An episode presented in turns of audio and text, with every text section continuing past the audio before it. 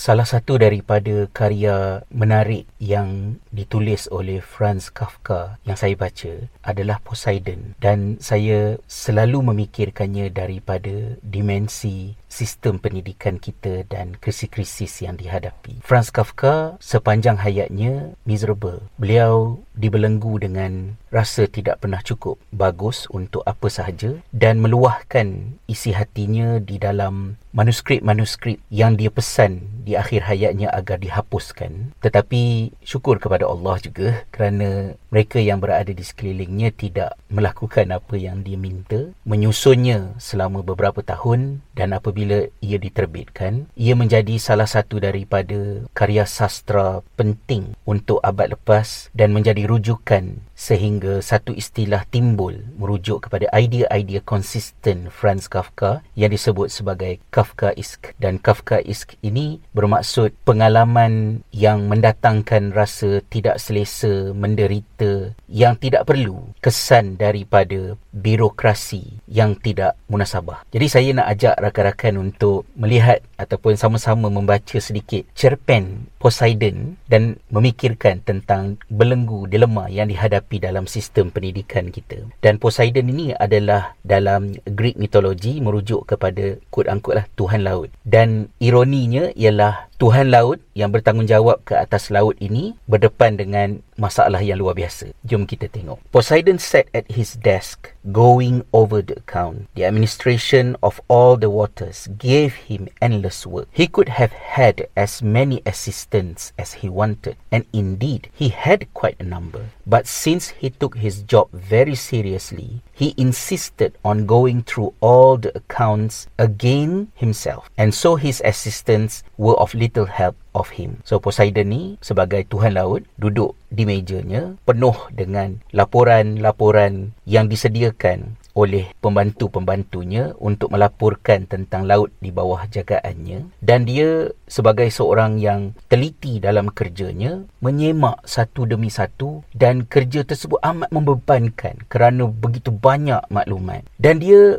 ada ramai pembantu yang boleh bantu tetapi dia tidak memanfaatkan ramainya pembantu ini untuk memudahkan kerjanya kerana dia tidak mempunyai kepercayaan terhadap mereka yang boleh sepatutnya membantu beliau melakukan kerjanya dengan lebih baik. It cannot be said that he enjoyed the work. He carried it out simply because it was assigned to him. Nak kata dia enjoy, suka buat kerja tu pun tak juga. Sebab itu adalah kerja yang telah di yang telah di dia adalah dilantik, diberikan tanggungjawab tersebut dan dia uh, kena buatlah. Hmm, yeah. Indeed, he had frequently applied for what he called more cheerful work. But whenever various suggestions were put to him, it turned out that nothing suit him so well as his present employment. Dan dia juga memang pernahlah ada memohon pekerjaan lain yang pada tanggapannya adalah kerja yang lebih menceriakan, memberikan rasa kegembiraan. Tetapi tak ada satu pun kerja yang sesuai dengan kerja semasa yang dia lakukan ini. Needless to say, it was very difficult to find him another job. Bukan satu benda yang mudah untuk nak dapatkan satu kerja lain yang sesuai dengan Poseidon ni. After all, he could not possibly be put in charge of one particular ocean. Uh, dia juga kalau nak ikutkanlah tidak tidak boleh untuk diberikan tanggungjawab hanya ke atas satu lautan yang spesifik dan bukan kepada keseluruhan lautan. Kalau kalau benda tu boleh meringankan beban dia dan dia boleh buat kerja dengan lebih baik. Quite apart from the fact that in this case the work involved would not be less only more petty. The great poseidon could hold only a superior position. Masalahnya juga ialah kerana poseidon ini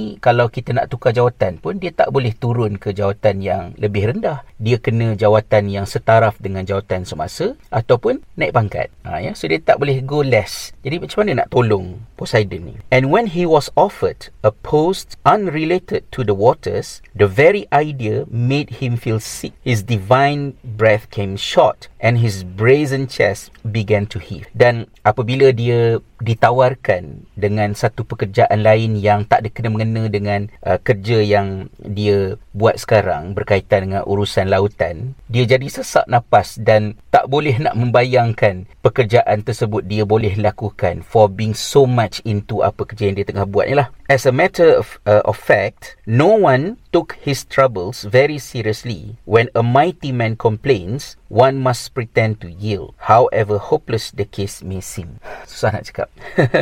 No one ever really considered relieving Poseidon of his position. He had been destined to be god of the seas since time immemorial and that was how it had to remain. Dan akhirnya tak ada siapa pun terfikirlah untuk melepaskan Poseidon daripada cengkaman kerjanya sendiri kerana dia telah ditakdirkan untuk menjadi Tuhan laut selama-lamanya lah dan itulah sesuatu yang harus kekal seperti yang ada selama mungkin. What annoyed him most and this was the chief cause of discontent with his job was to learn of the rumors that were circulating about him. For instance that he was constant constantly cruising through the waves with his trident. Trident, saya tak tahu lah. Apa yang paling meresahkan Poseidon ni dalam lambakan kerja data-data dokumen yang endless ni tadi. Tapi sebenarnya yang paling menyerabutkan diri dia ialah kerana rumors cakap-cakap yang berlega oleh orang-orang di keliling dia mengata dia kat belakang bahawa dia ni melancong berjalan berwisata macam berseronok lah as if dia tak buat kerja. Sedangkan kita tahu betapa terbebannya dia dengan kerja-kerja yang dilakukan. Jadi cakap-cakap orang itu yang paling menjadi masalah kepada jiwa dia ni. Instead of which here, he was sitting in the depths of the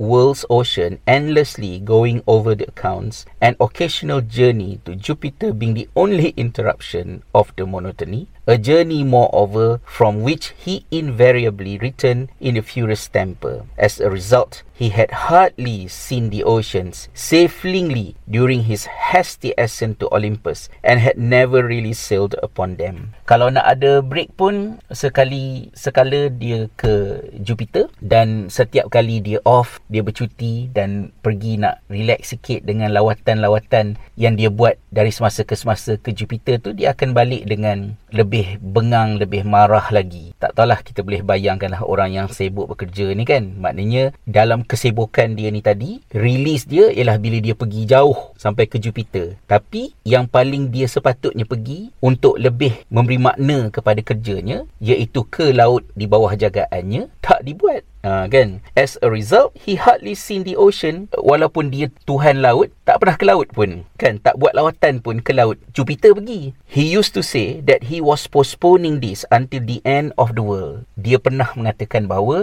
lawatan yang paling penting iaitu ke lautan. Saya asyik nak sebut ke sekolah. kan?